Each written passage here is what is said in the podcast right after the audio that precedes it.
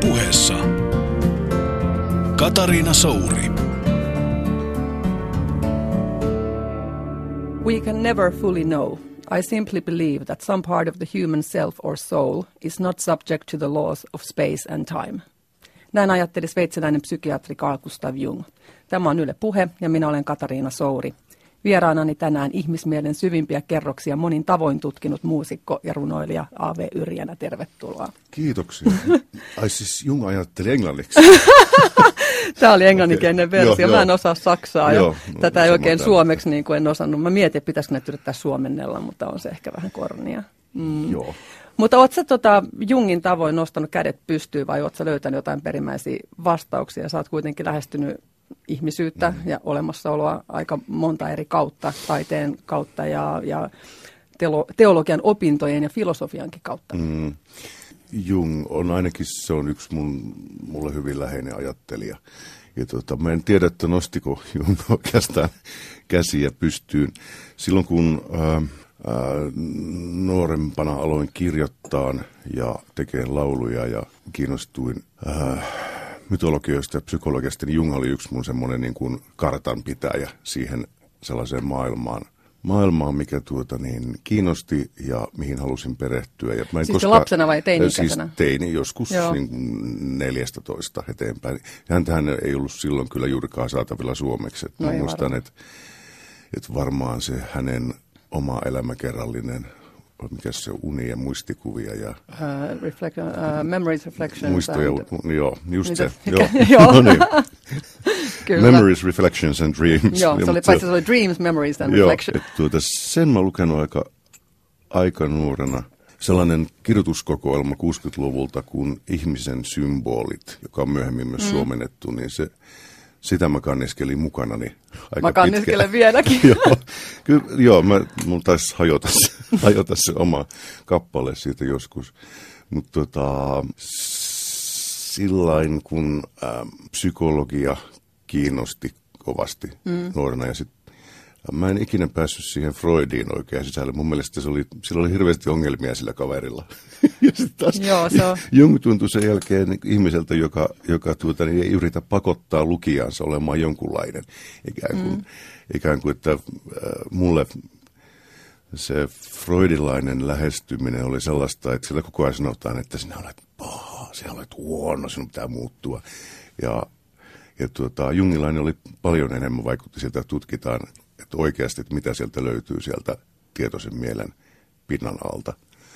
Mitä sä luulet, miksi Jung on niin hirveän epäsuosittu Suomessa? Täällähän kaikki ajattelee, että se on ihan hörhöä ja tietysti se varmaan vaikuttaa mm. sekin osittain, että Jung oli kiinnostunut astrologiasta ja numerologiasta ja alkemiasta ja ties mistä, mutta on aika, meillä on Suomessa kai kolme jungilaista terapeuttia, mikä on ihan käsittämättömän vähän. Joo, toi taitaa pitää paikkansa toi määrä. Mm, kyllä mä näen, näen tota, ton asian juuret siinä, että me ollaan pieni kansakunta, jonka piti viime ja toisessa vuosisadalla nopeasti rakentaa itsensä ikään kuin ää, järjen kautta pärjäämään tässä maailmassa ja teollistuvassa maailmassa. Ja tota, esimerkiksi filosofia-alueellakin, niin Suomessa on kunnostauduttu vuosikymmeniä, varsinkin Helsingissä, niin analyyttisessä filosofiassa, joka on periaatteessa matikkaa.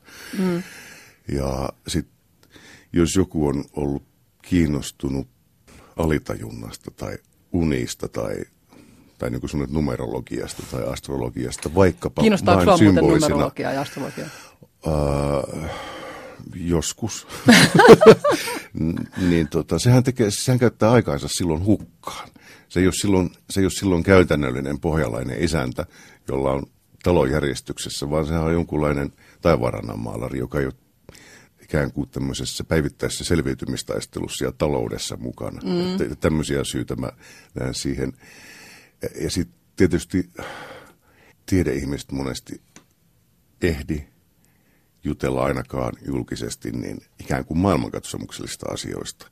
Ja sitten jonkun Jungin tai koko, koko sen ää, aatekirjon takana, mikä, mikä aukeaa hänen kauttaan, niin se on, sinne mennään heti kuitenkin, sinne mennään etiikkaan, sinne mennään si, äh, siis kysymyksiin siitä, että mitä kaikki oikeastaan on. Mm.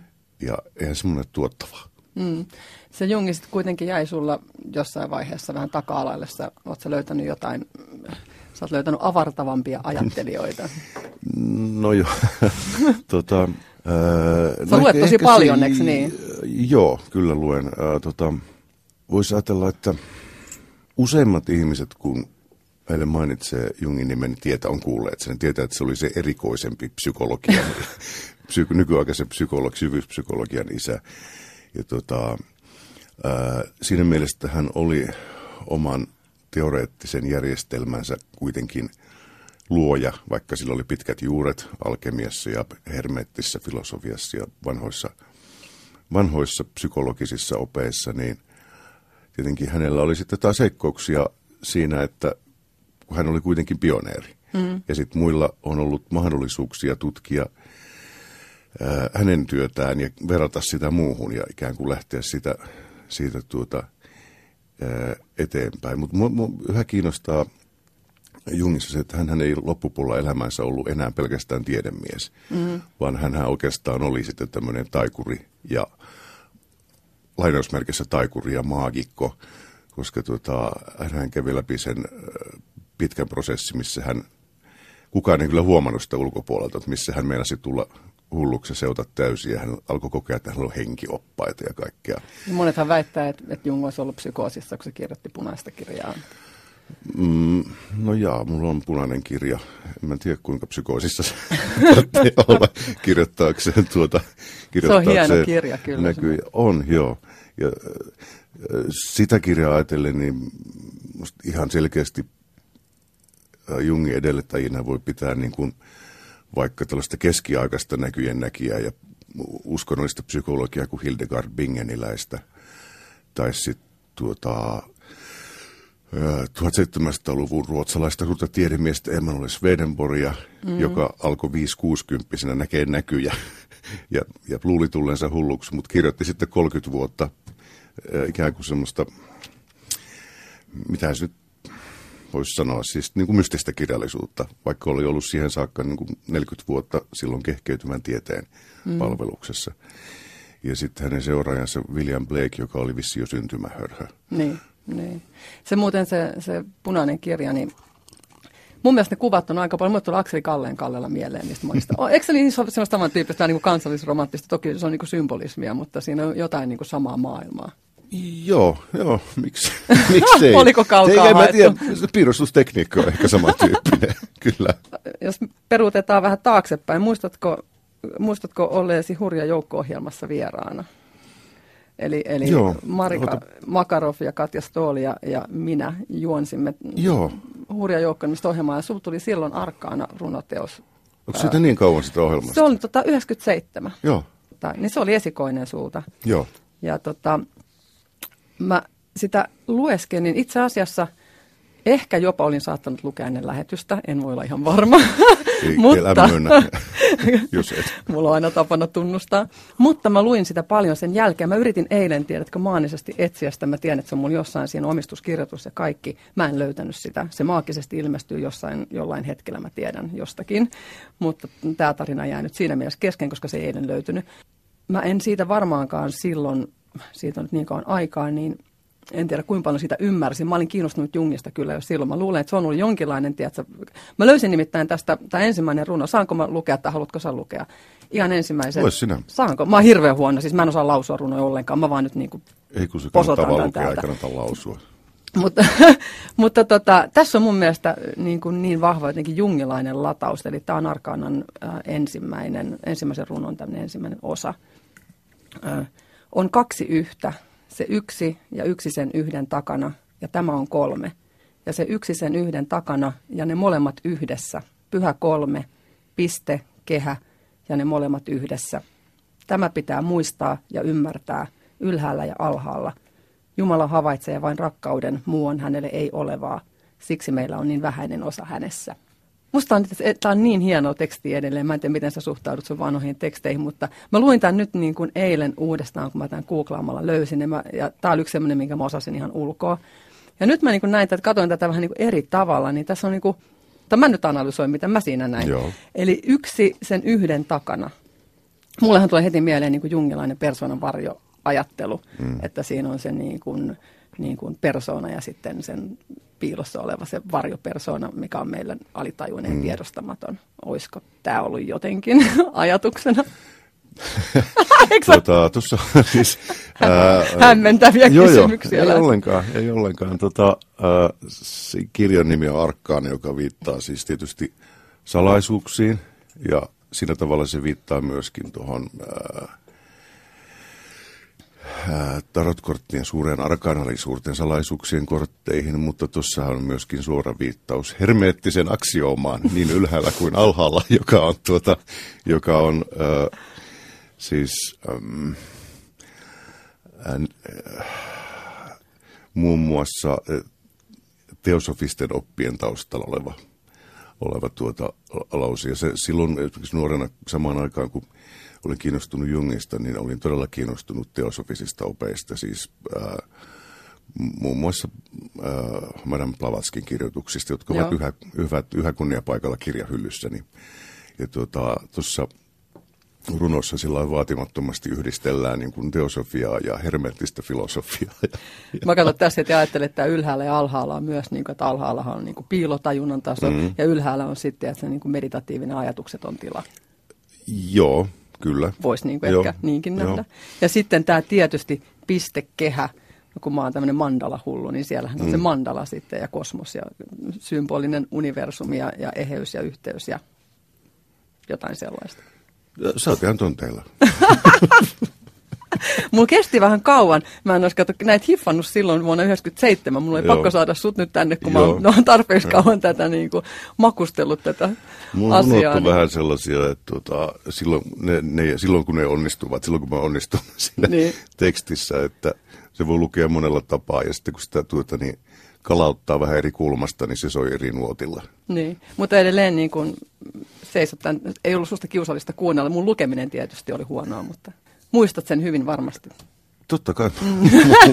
Muistan noita Mä tuppaan te- unohtaa kaikki tekstejä, omat tekstini ihan oikeasti. Noita tekstejä, varsinkin ensimmäisen kirjan tekstejä, niin on hierottu edes takaisin ja taas takaisin. Mä kirjoitin sitä monta vuotta kuitenkin, että silloin jokainen rivivaihto on kyllä mietitty. Kyllä niin. mä ihan muistan.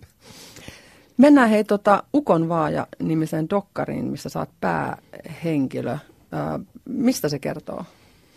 Ö, tota, suomalaisesta mytologiasta ja suomalaisesta luonnonuskosta, siis siitä, ö, siitä uskonnosta tai uskomusjärjestelmistä, mitä tuota, mihin ihmiset perustivat maailman näkemyksensä ennen kuin kristiusko tuli Suomeen.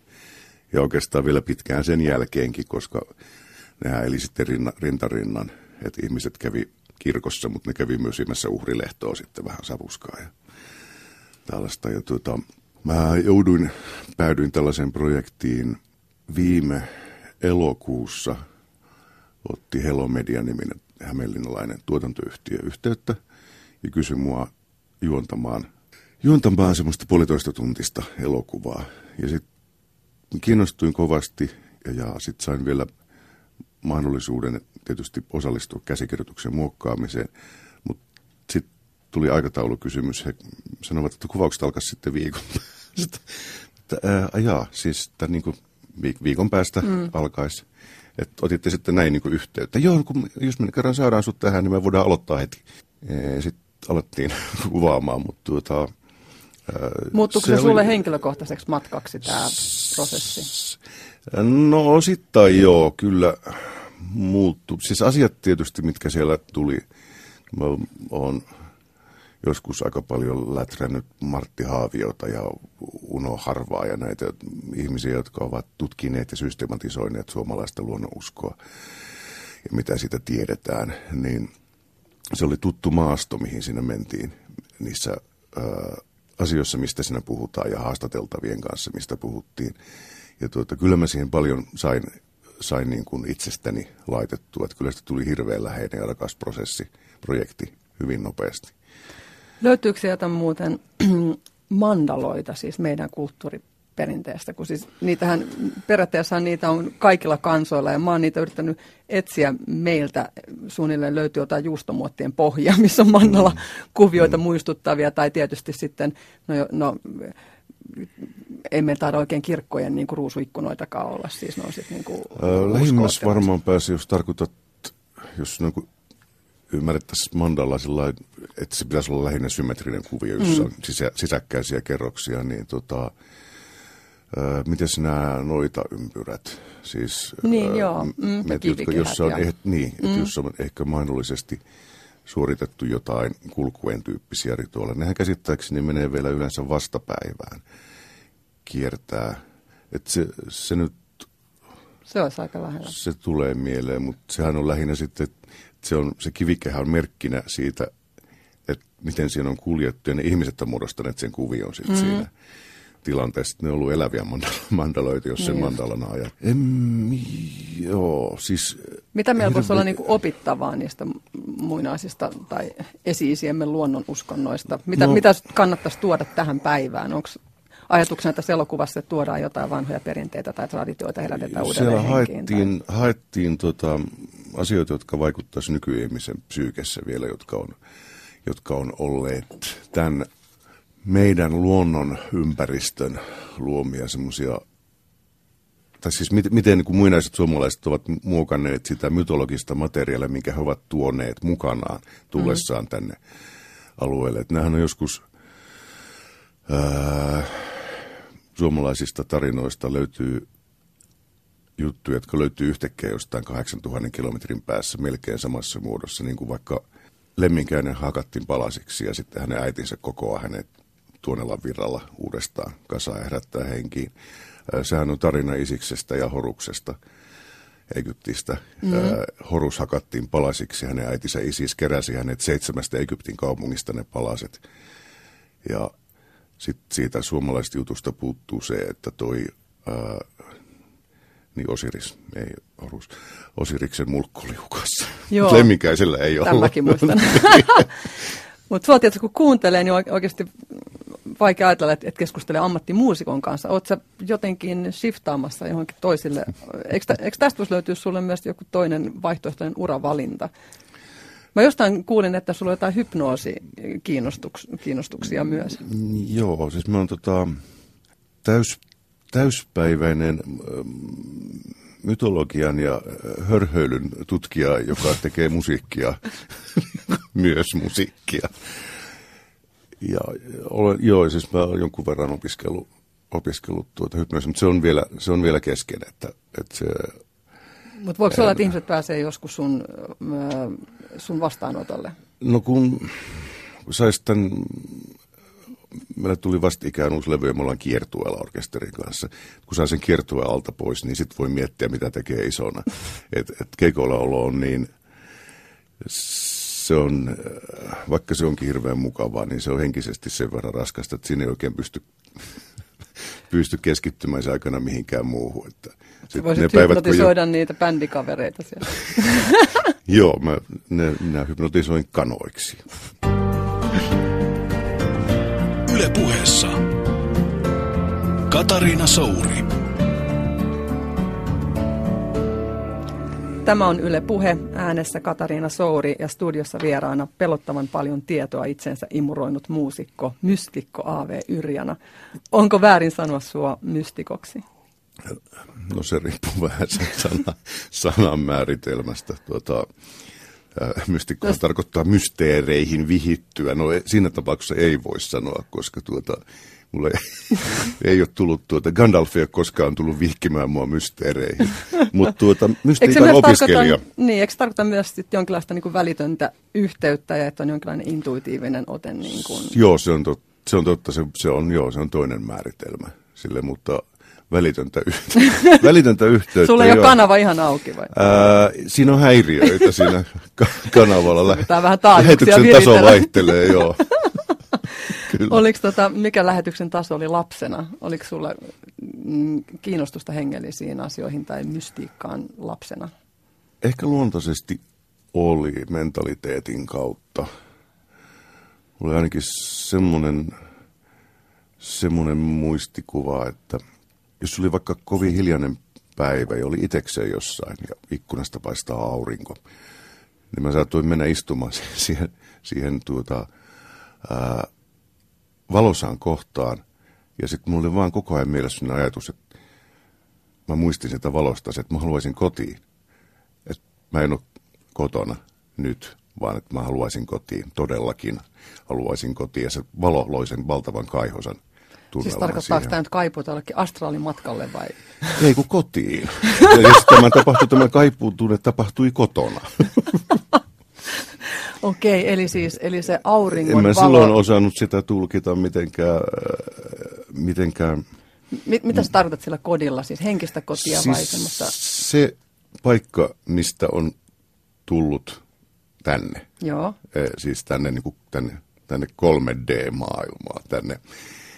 Näin mä sen tulkitsisin. Että se oli, se oli, siis olen myöhemmin lukenut, että on, ihmisillä on, muutkin ovat kuvailleet samanlaista tunnetta. Se, että ikään kuin on, ja tämä on vielä erittäin epäfreudilainen, että se tulee että mm. ei kaipausta, kaipausta kohtuun, vaan, vaan niin kuin kaipausta johonkin tilaan, missä niin kuin kaikki oikeat omat noi, ominaisuudet olisi käytettävissä, eikä olisi täällä niin kuin suppeessa niin kuin täydessä potentiaalissa Tää, niin, niin, niin, niin, et, mm. niin, että täällä missä ollaan Eli treenaamassa keskittymistä sekavissa olosuhteissa. Eli tavallaan se aurinko toi mieleen jonkinlaisen siis niin kuin muistuman, ehkä jostain, mikä ei ole tästä No se tuntuu muistumalta. Wow. En mä, sitä voi tulkita, mutta se, vaan, se oli hirveän voimakas tunne. Ja mä en kaivannut sitä tunnetta, mm-hmm. koska se kaiho oli niin voimakas siitä. Ja se, se lause, mikä siihen liittyy, oli just se, että haluan kotiin. Mulla itsellä on myös yksi itse asiassa aurinkoon liittyvä, se ei ole noin vahva, mutta siis semmoinen muistikuva, ihan ensimmäisiä muistikuvia lapsuudesta, että mä oon niin kuin – isovanhempien ää, tilalla ää, Savikolla Kiuruvedellä. He olivat maanviljelijöitä ja mä oon siinä pellon laidalla, en tiedä mitä, mi, mitä viljaa siinä huojui, mutta et jotenkin se mun silmien edessä se vilja huojuu ja sitten on niin kuin, ihan sininen taivas aurinko paistaa. Se auringon valo jotenkin on siinä niin kuin hirveän voimakas ja sitten se tunne on semmoinen, että tuolla on tuo jännittävä maailma, että tonne mä niin kuin hyppään ja syöksyn hmm. ja mitä kaikkea ihanaa voi tapahtua, kunnes sitten myöhemmin tapahtuu jotain, mikä, mikä musertaa sen turvallisuuden tunneen. Tulee tämä mm. perusturvattomuus, mistä varmaan kaikki kärsii enemmän tai vähemmän. mutta, mutta se on jännä, että kun olin pitkässä terapiassa, niin lopulta se niin palautui niin tämä, ja siinä oli se aurinko kanssa kauhean vahvana, mutta ei ehkä ihan ei kotiin paluun ajatuksena, vaan että mä syöksyn jonnekin ulos maailmaan. Joo, se kuulostaa kuitenkin siltä, että se on semmoinen niin eheyden, mm. äh, eheyden hetki. Kyllä. Ehkä. Onko sulla ollut jotain äh, ahdistavia muistoja? Tuleeko sulla jotain kokemuksia lapsuudesta? Niin sä puhut nyt tämmöisestä niin kuin he, henkimaailman jutuista. Niinkö? No kaikille ei ole henkimaailman juttuja. Jos sulla niin, on sellaisia, no, niin kerro ihmeessä. Niin, ne mua kun mä lähdin. Tuli mieleen se, että piti syödä lipeä kalaa ennen kuin joululahjat voitiin jakaa. no se on kyllä aika traumaattista, lipeä kalaa, hyi kauheata. Mä en ole ikinä en olisi maistanut, se haju on jotenkin niin kuin joo. Mutta siis, joo, on, on, onko jotain sitten No ehkä joo, mä, mä varmaan koen, tai siis koin kerran, kerran ää, lapsena aika pienenä nähneeni sellaisen, mitä sanotaan tietääkseni varjoihmisiksi. Eli sellaisen niin kuin täydellisen mustan pahan olennon ihmisen muotoisin, joka, joka tuota, lähestyi mua. Ja mä säikähdin niin paljon, että mulla meni taju. Siis minkä ikäisenä tämä on? jotain kuuden vanhana. Ja olit sä tota, missä tilanteessa? Olin nukkumassa vanhempieni välissä. Se ei ollut uni siis? Ei, ei, ei. Tämä tyyppi oli tulossa huoneeseen. Oliko se joku sitten sellainen valveen, joku hämärä rajatila? Ei, kun mä olin ihan hereillä. Sä ihan hereillä? Mä olin ihan hereillä. Eli se tuli sisään, mitä sitten tapahtui? Öö, tai mä sä... kään, kään, kään, käännyin pois ja pelkäsin niin paljon, että lähti taju. Lähti taju? Niin. Oi kauhea. Joo. Miten tota, miten tuollaisia selitetään? Onko sillä mitään selitystä siis? Voiko se olla joku näköhäiriö? En mä tiedä, mä aloin heti aamulla tekemään tutkimuksia. Minkä sulla on joku mittari mukana? ei, ei kun Sä lähdit kysyin äidiltä, että äh, me oltiin just muutettu uuteen, uuteen asuntoon. Kysyin äidiltä, että tuota, äh, onko mahdollista, että, mä puhuin lapsena kirjakieltä, onko mahdollista, että joku rakennusmies olisi ollut täällä yöllä? Ei. Onko talonmiehellä ovaimet? Kyllä sillä saattaa olla. Mutta ei se varmaan yöllä, ei varmaan. Olet tullut makuuhuoneeseen. Olisi se voinut haluta tulla. Niin, niin siis pukeutuneena semmoiseen niin kuin valoa imevään ninja-asuun ja, ja vaikuttaa niin kuin hirvittävän kuin kaiken pahuuden tiivistymältä. Niin hänen talonmiehet yleensä. M- miten tuommoinen kokemus niin kuin vaikutti sitten? Jääkö se piinaavaa? Löysitkö mitään selitystä sille tai oletko nyt myöhemmin löytänyt jotain, jotain Kyllä mä olin, kun nuoren aika kova katsoa kaappeja ja sängyllä ennen nukkumaan menemistä, mutta tota, varmaan oli siinä kokemuksessa kyse mistä tahansa, niin se oli hirveän konkreettinen ja varsin hyytävä. Ja tota, varmaan vaikutti osaltaan siihen, että mä en ole koskaan pitänyt tätä näkyvää maailmaa ihan niin järkähtämättömän selitettynä kuin miltä se joskus vaikuttaa. Ö, tai miten ihmiset joskus sen tuntuu nykyään ottavan. Et, et se ikään kuin se kummallinen kokemus lapsuudessa ikään kuin raotti just sitä verhoa sen verran, että it's a dangerous world out there. Koit sä, että se ennakoi jotain? Tuliko se, onko myöhemmin tullut ajatus siitä, että se olisi ollut merkki jostain, mitä tapahtui En mä tiedä, mutta ei tuommoista oikein voi. Tuollaista itse asiassa voisi tutkiskella mm. äh, hypnoosin avulla. Niinpä. Niin. Itse asiassa itse asiassa nyt mullakin on kyllä yksi varjo, siis toi, jos sulla oli varjo, sanoit se varjo ihminen. Mä sanoin, että varjoihminen, mä, mm. ei mulla mitään termiä sillä ollut, mä vaan kuulin, silloin kun olin kirjoittamassa ensimmäistä runokokoelmaani puhtaaksi Lapissa, niin radio-ohjelman, jossa eräs nainen kertoi, että hänellä oli ollut lapsena samantyyppinen kokemus. Eli siitä mulle tuli varmaan mieleenkin, kun sä sanoit niin. tuon arkana ja me ollaan radiossa. Niin, no niin, siinähän ne on sitä Joo, ja mä olin vielä yksin Lapissa silloin, mä silloin kolmikymppisenä taas pelottaa siellä yksin. Aha, tuolla on tommonen, ni, niitä tyyppejä liikkuu täällä. Ja niillä ei ole nimeä. Koska mä näin tämän, mulla oli sellainen varjokokemus, mikä ei liittynyt ihmishahmoon, vaan tämä oli niin kuin jo sitten teiniässä, niin mulla oli sellainen parvisänky, missä mä nukuin, mulla oli oma yksiö, kasvattiin Helsingissä ja sitten oli ikkunan puitteet, oli niin kuin katuvalo ulkona ja ikkunan puitteista, siis se oli ihan ymmärrettävä syy, miksi semmoinen varjo heit, tuli kattoon, eli ne heitti semmoisen niin kuin ristinmuotoisen mm. varjon suoraan siihen kattoon, missä mä nukuin sängyn siinä parvella. Mm. Ja se oli oikeasti hurjaa makaa siinä koko ajan, se risti siinä niin kuin pään päällä ja, ja sitten mä niin kuin mietin, pitäisikö jotkut verhot laittaa tai jotain, mutta mä niin kuin, jotenkin mä silti halusin, että se oli siinä. Joo. Ja myöhemmin menemättä yksityiskohtiin, mutta siinä, juuri siinä paikassa, mä en ollut silloin itse paikalla, mutta tapahtui ihan kauhea asia ja niin kuin väkivaltainen asia, mistä ei sen enempää. Mutta siis mm. niin kuin, että joku tommonen, ja sitten tuli vaan mieleen, että se risti oli siinä katossa. Ei siinä kukaan nyt ihan kuollut, mutta, Joo. mutta siis no. ehkä vaan niin kuin yhteen sattumia, mutta, mutta se piinas mua jotenkin se, se ristinkuva katossa. Niin kyllä lastenhuoneessa pitää olla goottilainen sisustus. Ehdottomasti.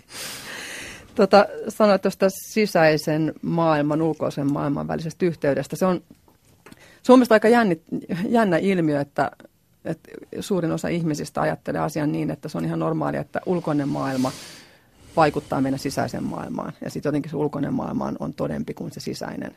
Kun sitten itse mä oon ruvennut miettimään sitä, että, että välillä se sisäinen maailma tuntuu todemmalta kuin ne ulkoinen. Ja sitten on myös tilanteita, missä jotenkin asioita tapahtuu ensin sisäisessä maailmassa ja sitten ne peilautuukin takaisin ulkoisesta maailmasta. Ja siinähän jotkut ajattelevat, että ollaan jo paranormaaleiden ilmiöiden kanssa tekemisissä. Onko sulla jotain näkemystä tähän?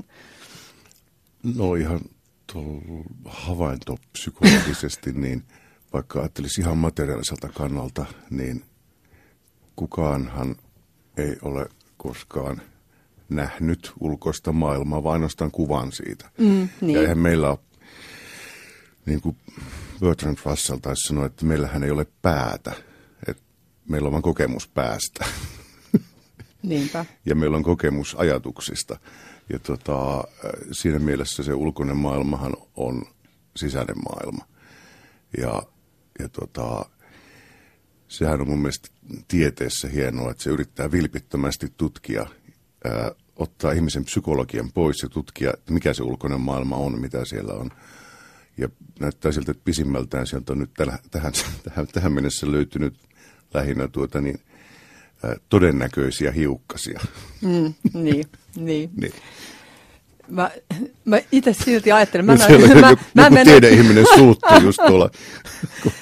tuot sä yleensä aina eh, sen tieteen mukaan siihen, niin kuin, tuleeko se sulla, onko ne rinnakkain sen niin kuin kokemuksellisuuden kanssa? Vai, mä, mähän heitän, tietysti mä en hirveästi lue tieteellisiä tekstejä, jonkun verran kyllä, mutta, mutta mä, mä luotan niin vahvasti aina semmoiseen omaan niin kuin kokemuksellisuuteen, mm. esimerkiksi siitä, että mä näen jonkun unen ja, ja vaikka niin kuin peurasta, mä oon nähnyt paljon peuraunia ja kirjoittanut nyt siitä ja, ja muuta. Ja sitten kyllä mä väitän, että mä näen niitä peuroja ihan pirusti. Tietysti niin kuin mm. ihminen kiinnittää huomiota erilaisiin mm. asioihin silloin vähän niin kuin just tämä raskan oleva nainen näkee raskan olevia naisia mm. joka paikassa, mutta niin, kyllä mä tiedän suunnilleen, kuinka paljon peuroja liikkuu siellä meidän ympäristössä yleensä. Mm. Niin miten niitä yhtäkkiä tulee. Ja just sellaisissa tilanteissa, missä mä oon jotenkin hajalla tai rikki tai epävarma tai mä tarviin jotain, mm. tiedätkö, kannustusta, niin sieltä ne valkohäntäpeurat tulee ja juoksee siihen sä, suoraan sä, eteen. sä alat luomaan peuroja.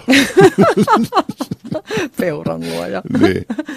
Onko sulla tämmöisiä kokemuksia tai, tai sen tyyppisiä kokemuksia, että sä esimerkiksi luot jotain tekstiä tai muuta ja sitten se tulee niin kuin, no mä nyt käytän sitä sanaa mm. ulkoinen todellisuus, mä No, osaa, no. nämä, nämä hiukkaset Mm. menee mulla vähän niin kuin yli hilseen. niin, niin että sä, että sä koet, että se jotenkin vastaa se ulkoinen maailma siihen sun sisäiseen. Kirjoittamiseen ainakin siis sisältyy semmoinen asia, että monesti tuntuu, että nämä, ne asiat, mistä on kirjoittanut, ää, toteutuu muodossa tai toisessa. Ja tietysti se voi johtua siitä, että, että se kirjoittaminen on jonkun ää, oman alitajuisen tahdon ilmentymä jo ennen kuin se mm. on niin kuin kehkeytynyt se asia. Ja sitten sit tuota, se tapahtuu sen takia, että se olisi tapahtunut niin vei, mutta se kirjoitus siinä välissä on vielä ikään kuin, en mä nyt oikein osaa tätä. Ei mä tiedä, Sano, ihan se- tarkkaan joo. ymmärrän mitä sanot, koska just Ja sen takia pitää olla varovainen, mitä kirjoittaa. Mutta olisiko se kuitenkin, jos ei sitä kirjoittaisi, niin eikö se toteutuisi sit silti? Mä mietin, että mä kirjoitin jossain mm. polkuromaanissa muutama vuosi sitten, niin mulla oli päähenkilönä, tai yksi henkilöistä oli nainen, joka ryhtyi vegaaniksi mm, toki jo joskus 80-luvun alussa. Ja, ja siinä mä kirjoitin hahmoa, joka oikeasti ahdistui niin suunnattomasti siitä, kun se pyrkii aina jäljittämään kaikkien tuotteiden niin kuin alkuperän ja onko jotain eläinperäistä mm. jossakin ainesosia siellä täällä. Lopulta se ei pystynyt syömään enää suunnilleen mitään. No mä en nyt ole siinä tilanteessa, mutta mä Mm. nyt yhtäkkiä, kun tämä vegaani-asia tuli tässä niin kuin alkuvuodesta mun elämään. Mä tajusin, miten nopeasti mä kuitenkin ahdistuin sen määrityistä asioista, mitkä liittyy niin eläintuotantoon. Mä muistan, että mä oon kirjoittanut tätäkin ja tämä on, niin kuin, Aivan, niin, tämä on niin niin kuin se- tapahtunut joo. tosi monta kertaa. Ja, ja sitä just on miettinyt, että herra jesta, niin kuin, että, että aluksi kun kirjoitti romaaneja, tuntui, että kirjoittaa sitä, mitä on kokenut selkeästi. Mm. Nyt tuntuu, että kirjoittaa asioita, mitkä on vasta niin kuin tulossa. Joo, niin kuin, mä ymmärrän mitä tarkoitat, kyllä. Eli saa olla varovainen, mitä kirjoittaa. Onks- Yle puheessa. Katariina Souri.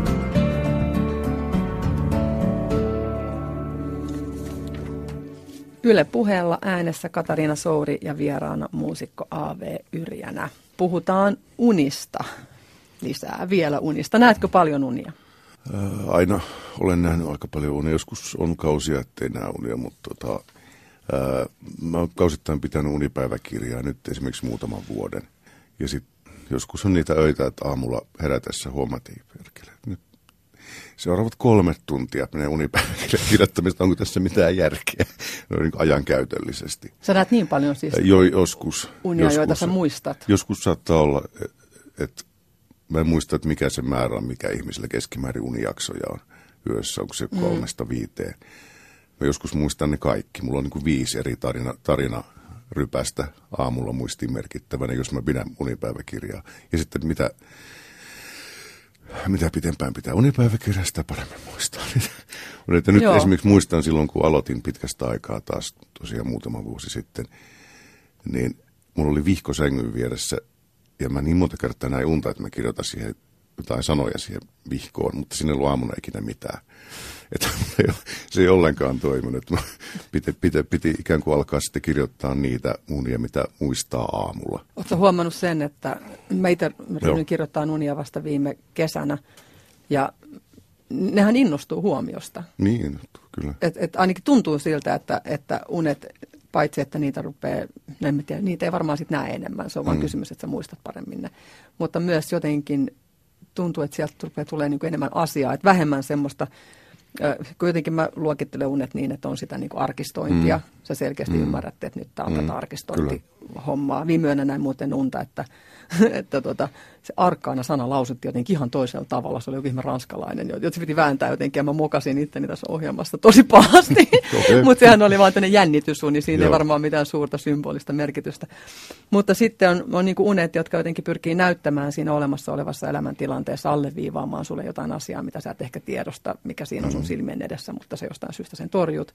Ja sitten on ne unet, jotka jollain tavalla kokee sellaisiksi niin kuin kannattaviksi, ne antaa sulle jonkinlaista ehkä viestiä. Eihän ne koskaan ole yksilitteisiä, että sitten tietysti niitä voi manipuloida mielensä mukaan, niitä tulkintoja, mutta että niissä olisi jonkinlainen, tiedätkö, niin kuin merkityksellisyys siitä, että mihin suuntaan tässä nyt ehkä kannattaisi lähteä. Meidän kulttuuri on varmaan vähiten unista kiinnostunut kulttuuri koskaan, kun ei taas tuota tuota mitään. Jos ihminen Onneksi viettää... täällä Yle saa ohjelmia jungista ja unista, ei kukaan ole Suomessa kiinnostunut.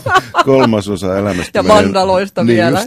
Kohta puhutaan mosaiikesta. Niin. Kolmasosa elämästä menee nukkuessa ja, ja tota, siitä suuri osa unia nähden se on varmastikin väline, jolla on jotain merkitystä. Joskus uniin liittyy herätessä, herää sellaiseen niin kuin valtava merkityksen tunteeseen, mikä liittyy niihin symboleihin. Usein siihen tunnelmaan, mikä siinä unessa on. Esimerkiksi en tänään ehtinyt pitää uninpäiväkirjaa. Mä, ää, näin, mä kirjoitan otsikot, niillä on nimet yleensä niillä unilla unipäiväkirjassa. Mä joudun kirjoittamaan otsikon Maailman monimutkaisin peli. Siis peli alkoi sillä, että piti opetella uusi kieli ensin. Siis ennen kuin sitä peliä pystyi alkaa pelaa, niin piti opetella uusi kieli, joka oli sitä peliä varten tehty synteettinen kieli. Aha.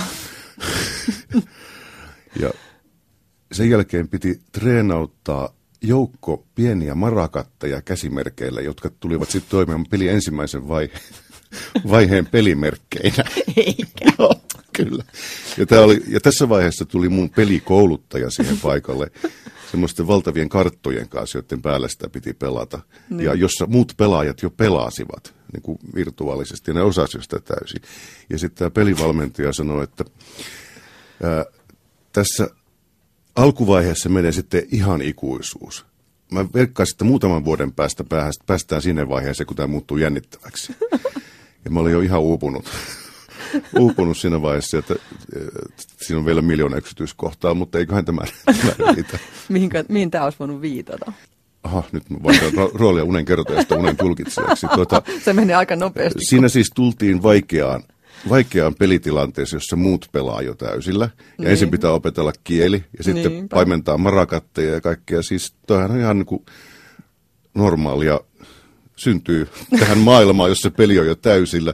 Pitää opetella kieli.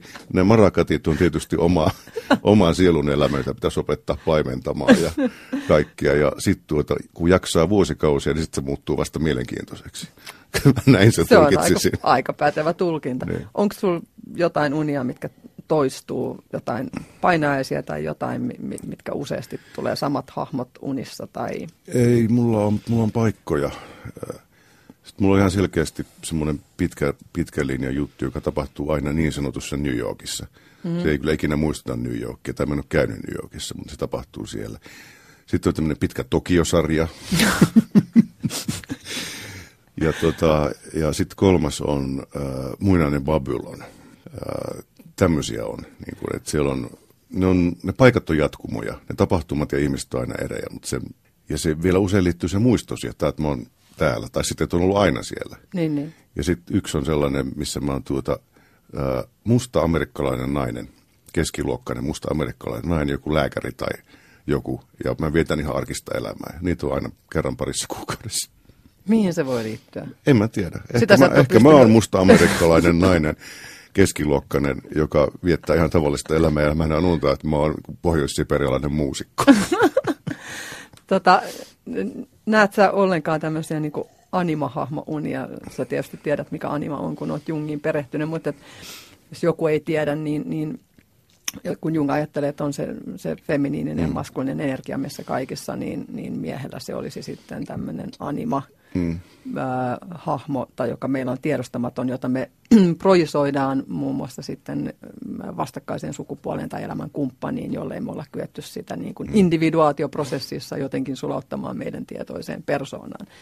Näetkö tällaisia naishahmoja, jotka voisi viitata tämmöisen anima Mulla on semmoinen, tuota, semmoinen ku, kuivan asiallinen opashenkilö. Sellainen, se ei ole koskaan sellainen niin kuin valtava tämmöinen jungilainen anima näkyy, että aamulla herää sillä, että luulee, että on niin kuin rakastunut johonkin, ihmeellisen olento, vaan se on aina sellainen niin kuin, jossakin tuota, ruutupaidassa joku arkinen nainen, joka tulee, hei kuule, sun piti mennä nyt tonne tai jotain. Ja se on aina erinäköinen, Se mutta se on sama tyyppi. vai? Eikö silloin niin kuin joku neuvo, joku, niin kuin, mä oon unohtanut mitä piti tehdä ja se tulee muistuttaa siitä. Just. Että siinä onneksi jotain arkistakin. Kuulostaa vähän tylsältä suoraan Vähän sanottuna. No itse asiassa, itse asiassa ei se ole, ei se ole tylsä, koska se on niin, niin kuin johdonmukainen, konsistentti hahmo. Mä tunnistan se aina sitä energiasta. Mulla on nimittäin sitten itsellä tämmöinen, siis leijona, joka, urosleijona, joka on mun mielestä ihan selkeä animus.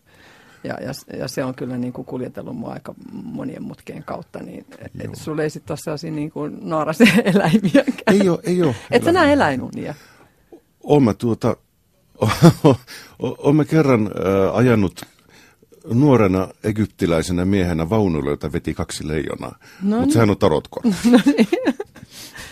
Mä oon itse ajatellut nimittäin sitä niin, että silloin kun äh, uniin tulee paljon eläinhahmoja, niin ne jotenkin liittyisi, tämä on niin kuin mun kokemus, kaikkiaan mm. kokemunet eri tavalla, ne jotenkin liittyy sellaisiin, että silloin sulla on elämässä joku tosi iso muutos menossa, sä teet jotain isoja suunnanmuutoksia tai valintoja, että siinä tarvitaan tämmöisiä niin kuin myyttisiä, arkkityyppisiä eläinhahmoja viemään sitä, sitä suuntaa johonkin uusille urille. Ja sitten taas, kun ne isot linjat on asettunut ainakin hetkeksi aikaa ja sitten sulla on sitä niin kuin sosiaalista sälää siinä elämässä, niin sitten on enemmän näitä niin kuin ihmishahmoja. Mutta se on mm. ehkä niin kuin mun unissa tapahtuu, ehkä niin kuin näin. Joo, mä en hirveästi muista eläinunia ainakaan, että- tai sitten on jotain sammakoita. Mikä sä oot muuten horoskoopissa? ää, leijona. Ah, okei. Okei. Hei, tota, vielä sen verran uniin, että äh, ja siihen, onko se hypnoositerapia? Mi- Mitä, te, mitä se on, mitä sä, mistä oot kiinnostunut? Onko se joku alalaji vai ihan perinteinen? Regressiohypnoosi. Regressiohypnoosi. Onko sillä mitään tekemistä unien kanssa? Ähm, regs- regressiohypnoosissa asiakkaat kertoo aika paljon tarinoita. Ne voi ottaa unina. Jotkut, jotkut käsittelee niitä äh, lainausmerkeissä edellisinä tai rinnakkaisina eläminä. Ja sitten jotkut sanoo, että no se asiakas yrittää vain miellyttää hypnotistia ja kertoo sille juttuja. Niin. Mutta siinä jotenkin mennään siis, siis regressioon. Onko se joku niinku prima, Primal Scream, tiedätkö semmoinen kirja? Se on kevyt, primääri- joo tiedän Joo. Artur Jaanovin, kyllä joo, mutta tuota, ei, ei, ole, ei ole sukua, se on, toi on niin hyvin epädramaattinen oikeastaan hypnoosilaji, paitsi että se saattaa sille asiakkaalle olla hyvinkin dramaattinen, jos se tuota, ää, kokee vaikka läpikäyvänsä jonkun lainausmerkeissä aiemman elämänsä kuoleman tai, ta, siis kuoleman kokemuksen tai jonkun Oletko tällaisen. käynyt läpi tämmöisiä? En ole. Mä oon ollut pari kertaa vaan itse hypnoosissa.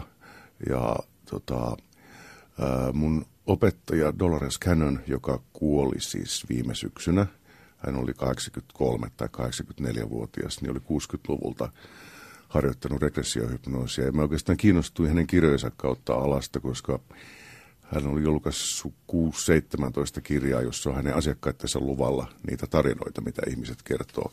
Ja ne on yllättävän, yllättävän samantyyppisiä, oli hän sitten Kanadassa, Australiassa tai Saksassa tai missä tahansa matkustanut. Että ihmiset, jotka ei tavallaan, vai- vaikkapa ihmiset, jotka ei tiedä mitään, esimerkiksi ää, just ää, symboliikasta mm. tai jostain mm, niin kuin arkkityyppistä asioista, niin alkaa kuitenkin käsitellä asioita niiden samojen juttujen kautta. Uskotko sä jälleen syntymään? Mä en o, osaa ottaa siihen kantaa. Mu, mu, siis mua ei haluttaisi uskoa siihen. Musta se tuota niin, ää, mä en ole niin kauhean innostunut tästä planeetasta.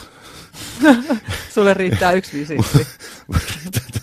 Joo, yksi, yksi on ihan, ihan riittävästi, mutta tuota niin, ää, ää, siis tietyssä muodossa niin... Ää, Tuolla intensiivisyydellä kyllä se yksi vierailu niin, varmaan joo, riittää. Joo, mutta tiet, tietyssä mielessä niin mä en niin kuin osaa olla uskomatta ajatukseen jälleen syntymästä, mutta se, en siinä semmoisessa banaalissa muodossa, että se on niin kuin sama tyyppi.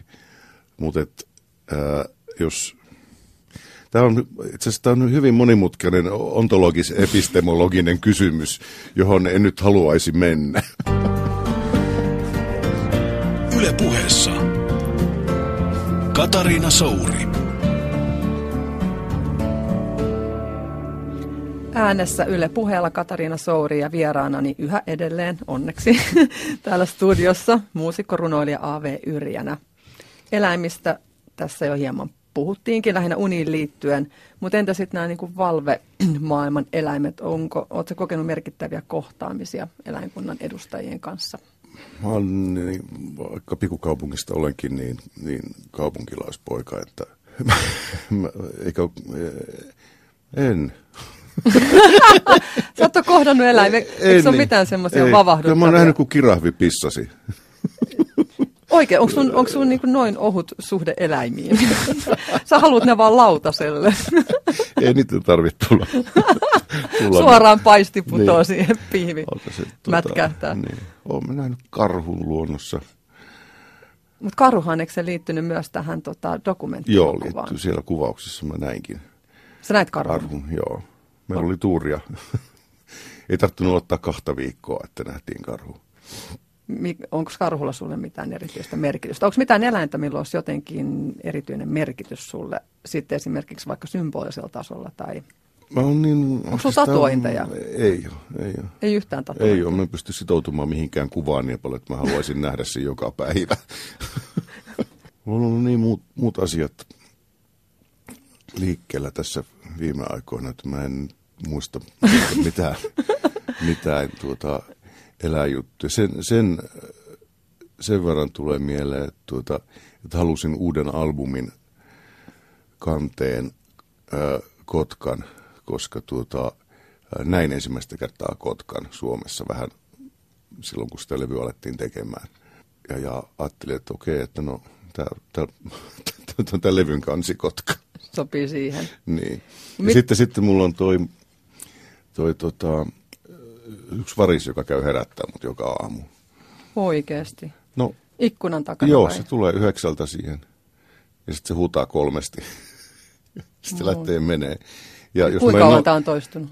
Tämä on toinen vuosi, kun se päivystää siinä. Jos mä en herää, niin se tulee tuntia myöhemmin uudestaan. Wow. No joo, sen nimi on Vekkarivaris. Wow.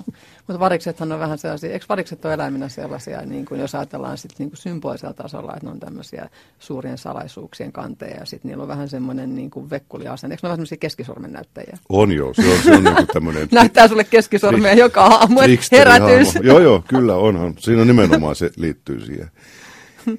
tota, mä oon itse asiassa, mä itse, mulla ei ole yhtään tatuointia.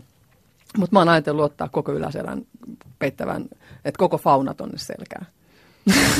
Ja siinä on, siinä on ajatus, joo joo, siinä on Aika pienellä saa ottaa, koko fauna. Mulla on, mulla on ihan loistava tatua, ja tämä on jo puukattu ensimmäinen käyntikin, mutta tästä on vielä vähän aikaa, ja se tulee kestää aika pitkään sen tatuoinnin tekeminen. Mä mietin pitkään, että mä en ikinä ota yhtään tatuointia, ja sitten se yhtäkkiä se on niin kuin pyörinyt mun päässä ja siihen tulee tietysti kaikki mun symboliset niin kuin mandalat ja, ja, ja sittisontiaiset ja sitten mm. siihen tulee valkoinen peura. Se on niin kuin symmetrinen tietysti, täytyy olla sen mm. tatuointin, koska mä rakastan symmetriaa. Mm. Ja sitten sen valkoisen peuran sarviin tulee varikset molempiin sinne sarviin ja sitten siellä on vielä uros ja naaras leijona. Niin kyllä se nyt on koko yläselkä, niin kyllä se aikamoinen. Mutta, Toi kuulostaa hienommalta kuin se, kun eräs kaverini halusi tatuoituttaa pizzerian ruokalista rinta, rintaa sen väärinpäin. Eikä. Tak, pizzataksi. Toi katto. Joo. Mutta mä oon tullut siihen tulokseen, että jos 46-vuotiaana teettää tatua, niin mä oon itse asiassa lukenutkin siitä, että ne on vähiten keskikäiset naiset katuu tatuointejaan, jos niitä ottaa keski No siinä on ehtinyt miettiä. Tuo kuulostaa aika hienolta kuvalta. Sitten sit tulee tosi hienoa, kun se tatuoja se tekee se ihan mieletöntä fotorealistista, niin kuin siitä tulee kuin valokuva, siitä tulee hieno. Mutta tota, eläimistä päästään eläinten oikeuksiin, kun sähän olet entinen punkkari, niin että sä nyt on mm. eläinoikeusasioista kiinnostunut. Vai oletko vieläkin, onko sinussa punk-henkeä jäljellä? Uh, mä, mä olin 16-vuotiaasta johonkin 23-vuotiaaksi kasvissyöjä. Hmm. Siinä oli vähän niin kuin punk-hommaa mukana, mutta myöskin kun mä olin kiinnostunut teosofiasta, jossa oltiin kiinnostuneita ei niinkään eläinten oikeuksista, vaan siitä, että mitkä ruuat edistävät meditointia. niin äh, tota, olin, kun käytin, mikä se on, laktoovo Joo, vegetaristi jo. silloin. Mä en silloin tiennyt, että, että miksi mä oon niin koko ajan kipeänä, voin huonosti, kun, kun tuota, mä oon äh, vilja-allerginen, niin se Ai. vähän heikko, heikko idea oli se, okay. se, se tuota, juttu. Mutta tuota, myöhemmin kirjoitin ruokakolumneja Hesariin muutaman vuoden. Ja siinä opiskelin Olen muilta paljon. vegaaneilta kuullut. Siellä, olitko jossain vaiheessa jotenkin höykyttänyt vegaaneja? En omasta mielestäni yhtään kertaa. Kerran, siis kerran tuli hirveä palauteryöppy, kun tuota, kirjoitin kolumnin, jossa puhuttiin soijanviljelystä. Joo. Niin sitten jotkut ihmiset oli kokenut, että tämä niin kohdistuu kaikkia niin kuin, veganismia vastaan, missä ei niin kuin ollut mun nähdäkseni mitään yhteyttä, jos mä puhun tietystä kasvilajista. Ja, ja tietäen vielä, että se kasvilajin niin. ongelmaviljely johtuu siitä, että kiinalaiset haluaa possuille rehua. Niin, kyllä. Mutta tota, oliko, mikä oli kysymys? Kysymys oli tavallaan, että no jotkut vegaanit on ehkä vähän kokeneet, että, että, että sä oot ollut jotenkin antanut oh, kyytiä ve- vegaaneille. Mä en itse niin kuin, mä, mä oon nyt kolme kuukautta ollut, siis voi sanoa, no on ollut aika ehdoton, ehdoton Joo. siinä ruokavaliossa, mutta mä oon tullut vähän siihen ajatukseen, että se ehdottomuus ei ole kauhean hyvä asia, että mä en tavallaan halua ensin mä ajattelin, että joo, että mä en ole koskaan halunnut ikinä mitään leimoja itseeni. Mm. Siis mä oon aina inhonnut leimoja mm. ja kaikenlaisia karsinoita. Mutta sitten jotenkin tuntuu, että no, tämä ve- vegaanileima on ainoa, minkä mä haluan, kun tällähän pelastetaan maailma. mutta, mutta siinä on niin kuin, ismit on aina jotenkin vähän ahdistavia ja sitten mä näen, että se on jotenkin järkevämpää. Mm. Niin kuin, aikuisen ihmisen täytyy pystyä itse päättämään kuitenkin loppupeleissä, että mä, ettei voi tulla ulkopuolelta semmoinen mm. sääntökokoelma, minkä mukaan pitääkin mm. yhtäkkiä täysin elää, mm. vaan se, että – haluan mieluummin niin kannustaa ihmisiä lisäämään paljon kasviksia ruokavalioon, syömään mahdollisimman vegaanisesti ja sitten vähentämään sitä lihaa mm. ja ainakin tehotuotettua. Mm. Onko sulla mikä näkökulma mm. niin kuin tehotuotantoon no, Äh, tuota, ensinnäkin ihmisiä pitäisi vähentää aika paljon. Niin. Se on helppoa, se voi tapahtua ihan passiivisilla menetelmillä. Se ei tarvitse ryhtyä mihinkään, mihinkään tuota kovin radikaaliin. Se voi siellä Antti Rinteen pekonipastalla hoitua kyllä. Niin. No, mä näin kanssa, se oli vähän pelottava resepti. Joo. Sitten tuota, ruoanvalmistajien voiton maksimointipyrkimykset ja, tuota, ja valtavat väestömäärät ja silleen johtaa tehotuotannon maksimointiin sekä eläin- että kasvipuolella, mikä aiheuttaa maaperän köyhtymistä ja maaperää ei uusinneta kovin helposti. Se kasvaa hirveän hitaasti takaisin ja se vaatii silloin metsäluontoa ja vuoroviljelyä ja tällaista.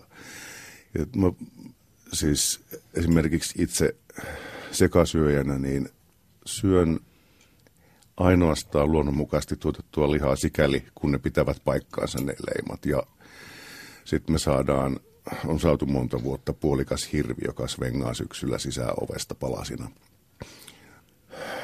Mun yksi suosikkikirja ruuasta on Liere Keith-nimisen amerikkalaisen ää, radikaali, feministi, anarkisti, entisen vegaanin kirja, joka hän on mm. nykyään vuoroviljelijä.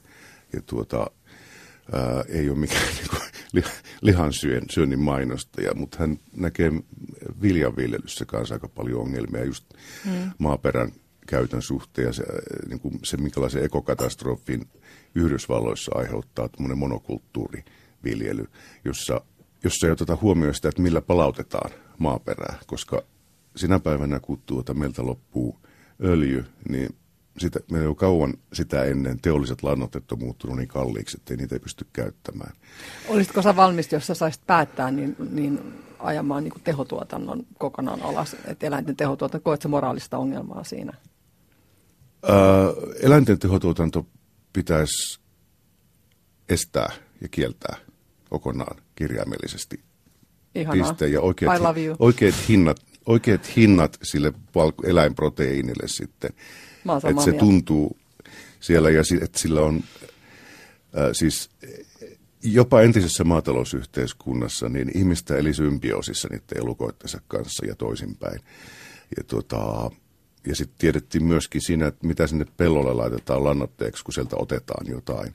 Että et kasvit ei ole kasvissyöjiä. Et kasvit syö, jos mä menen makaan tuohon omenapuun alle ja kuolen, mm. niin se omenapuu popsii mut ihan hyvillä mielen siitä. Mulla on paljon semmoisia aineita, mistä se tykkää. Niinpä.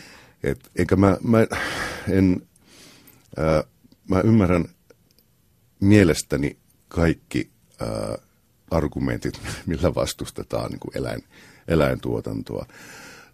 Mutta tuota, mä en myöskään en näe täydellistä epäjatkuvuutta niin kuin kasvien, eläinten ja ihmisten välillä, koska kaikki meidän ainekset menee samaan kiertoon tuolla. Ää, ja mä en tiedä, pystyykö kasvit kokemaan kärsimystä, mutta jotkut tutkimustulokset viittaa siihen, niin. että näin voisi olla. Että ei, ei, ja, ja tuota, sit meidän hyvin pitkälti niin ruoantuotanto perustuu yksivuotisiin heinäkasveihin, joita me sanotaan viljoiksi. Hmm. Niillä on tuommoiset kolmen sentin mittaiset juuret, joilla ne imee sitä maaperästä vähän ja ne ei tuo sinne mitään, ne ei tuo hmm. sinne sitä, en ole maaperätieteilijä, en nyt sano mitään, että se on väärin, mutta et ne, ne ohentaa maaperää. Hmm. Jos siihen tuotaisiin joka toinen vuosi lauma härkiä paskomaan, niin, niin se, helppoa niin, se kasvu, ei, niin ei, ei ole helppoa mm. ratkaisua. Ja mä lähden yhä siitä tässä, että ihmisiä on liikaa.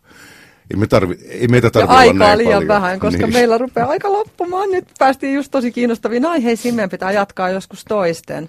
Käy. Mä en tiedä nyt, sainko mä kaivettua hirveästi piilotajuisia uusia totuuksia. Mä opin ainakin tosi paljon uutta. Ja... No ainakin sait kaverin puhumaan radiossa hirveästi semmoista jo hivistyssanoja, mitä se itsekään. Kiitos Aave Yrjänä vierailusta. Kiitos. Yle puheessa Katariina Souri.